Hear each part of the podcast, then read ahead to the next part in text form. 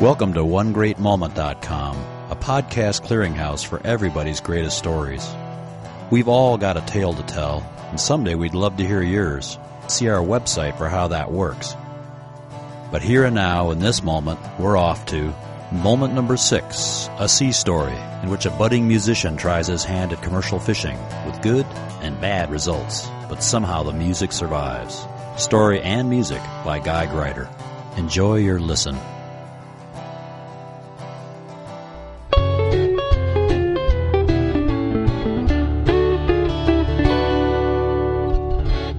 I've always loved music ever since I was a little kid.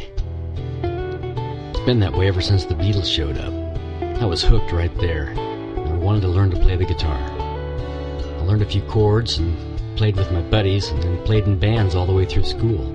We had a lot of fun with that. And finally, in my early 20s, I decided to really go for it. I wanted to see if I could make a living playing my guitar. I played in a couple bands and was moderately successful, but I felt like I needed to be in a bigger market.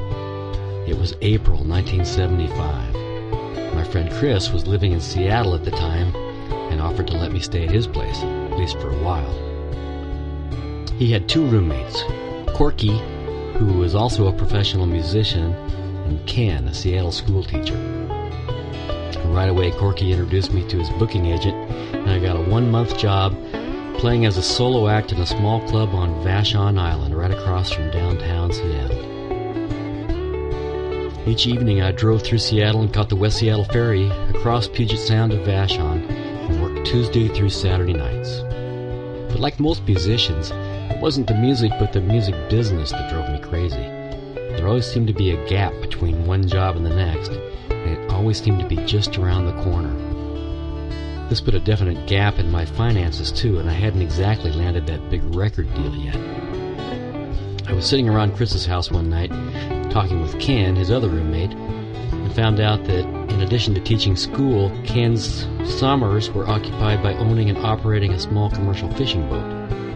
The salmon season was about to begin, and he was looking for a deckhand. And once again, considering my finances, I told him I was available, and just like that, I had a job. Not exactly what I'd set out to do, but at least it would put some money in my pocket. Besides, it was just for the summer. Ken's boat was based in Blaine, Washington, which is within sight of the Canadian border. And the night before we left Seattle for the two hour drive to Blaine, we all went out to see a movie about a small boat and a very big shark. That's right, we went to see Jaws. And later on, my frequent flashbacks to that movie when I was on that boat not helped by the fact that a fisherman out of Grays Harbor, Washington, which granted is a few hundred miles south of where we were going to fish, caught a 4,000 pound great white shark in his net in August of 1969. As far as I know, that shark is still on display in the Grays Harbor Maritime Museum.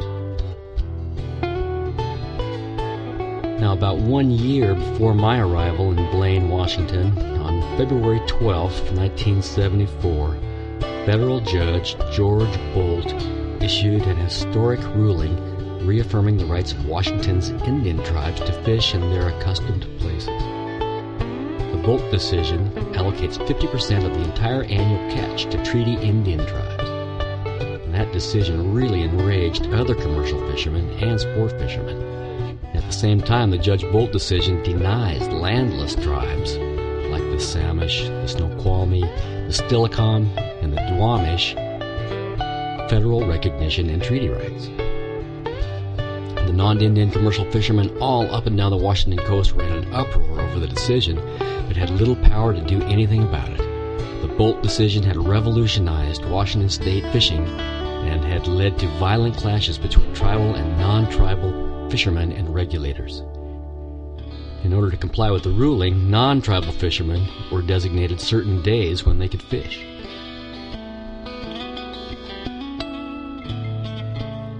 The commercial salmon fishing fleet in general was divided between two kinds of boats large purse seiners and smaller gill netters. The purse seiners caught fish by pulling a net around in a circle with a small skiff and then closing a cable on the bottom and then hauling the whole thing aboard with a crane.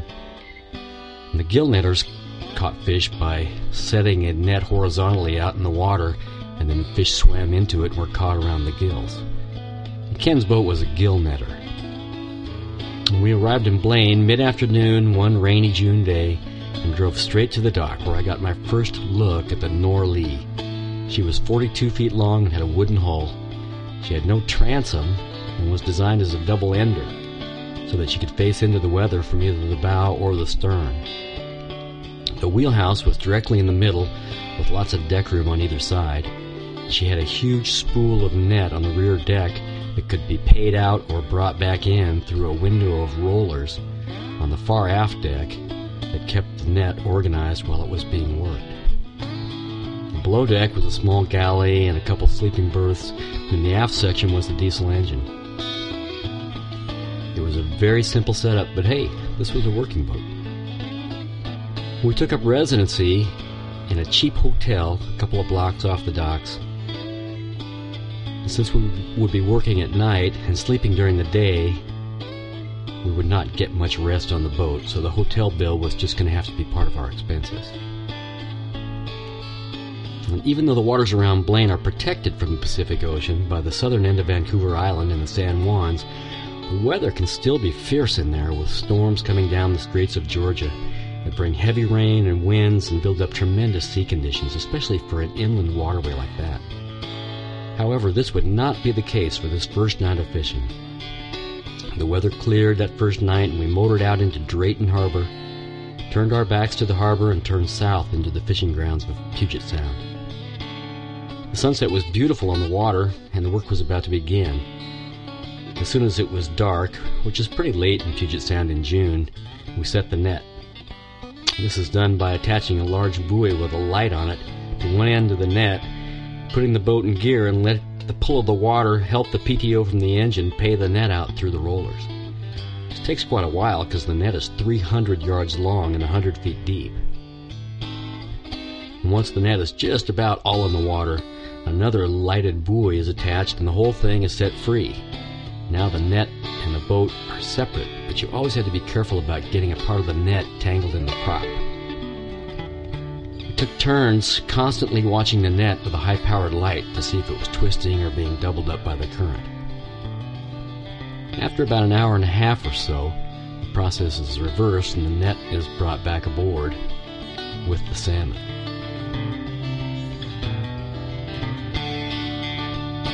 First night the fishing was good. By the time the net was aboard, the deck was almost knee deep in fish.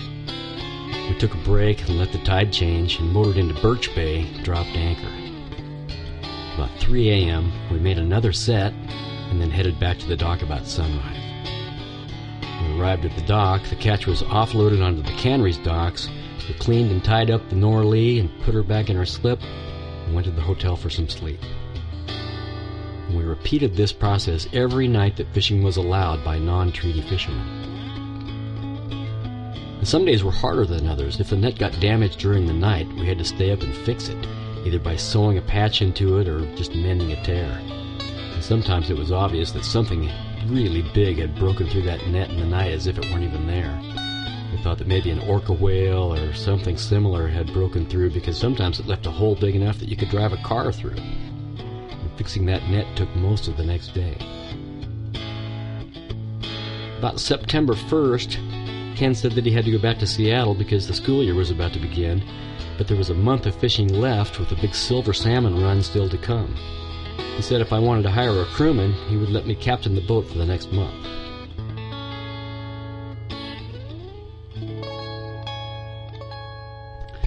Ken left, and I contacted my old friend Dave down in Oregon. He said that he'd like to go do some fishing, and so he'd drive up in a couple days. As soon as Dave arrived, we resumed the fishing routine. And somewhere around the third or fourth night, I remember checking the weather before the leaving the docks. It was going to be windy and stormy, but still acceptable as far as I could tell. Now, other boat captains made the same decision because we were in the usual traffic as we turned left out of the harbor towards the fishing grounds. As soon as it got dark, which is much earlier this late in the summer, we started to put the net in the water, and the weather really turned. We had about 10 foot seas with 20 to 25 knots of wind. And we debated about the weather, but since we'd already started, we just kept going. And once we got the final buoy in the water and moved off downwind to watch it with a light, hit a really monster wave head on.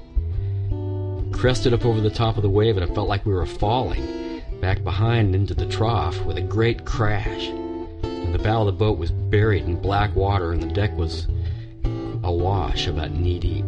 And the boat finally struggled to right itself, and the deck drained. We both had a shocked look on our face and checked around with flashlights to see if anything was broken. Below deck, everything that was not bolted down had fallen on the floor. And the small refrigerator had come open and dumped its contents on the floor, in addition to broken glass and who knows what else. It was a total mess. We'd both had enough by then. The wind was still picking up, so we decided to get the net back on board as soon as we could and head for shelter. While we did that, the weather continued to get worse. Closest shelter was in Birch Bay, about five miles away. And we finally got there and set two anchors and figured that we would just ride the storm out and wait for the weather to ease up before going back to the docks in Blaine.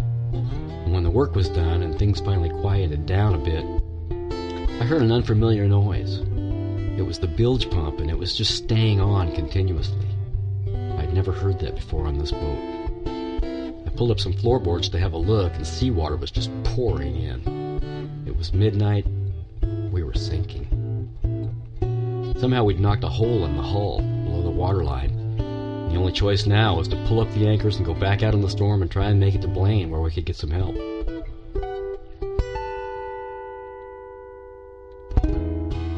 Now we were back out in the storm, running in a pitch black sea with huge waves looming up from behind us as if the storm was chasing us back to the harbor.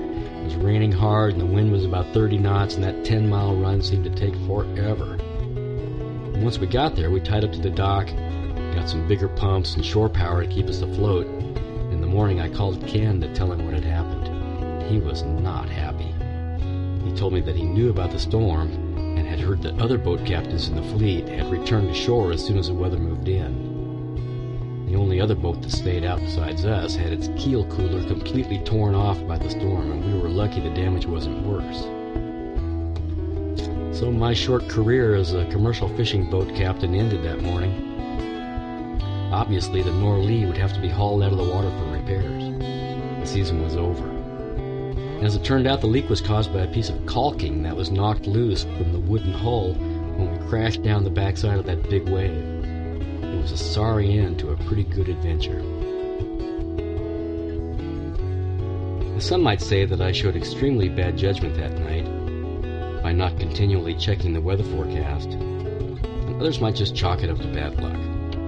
The responsibility for the boat and the gear and two lives was certainly mine, but just like anything else in life that's examined carefully, the answer is not always so simple. Certainly, inexperience coupled with overconfidence and an assumption that the weather would hold all played a part, but let's just say there were a lot of lessons learned that summer. I will always carry with me a profound respect for the sea, its awesome power and beauty and tranquility, and also its ability to change moods instantly and become very unforgiving.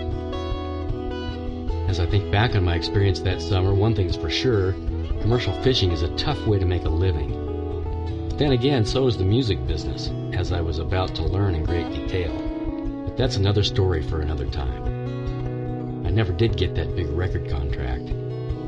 However, my music career did last quite a bit longer than my fishing career. These days, fishing and guitar playing are my hobbies rather than my livelihood.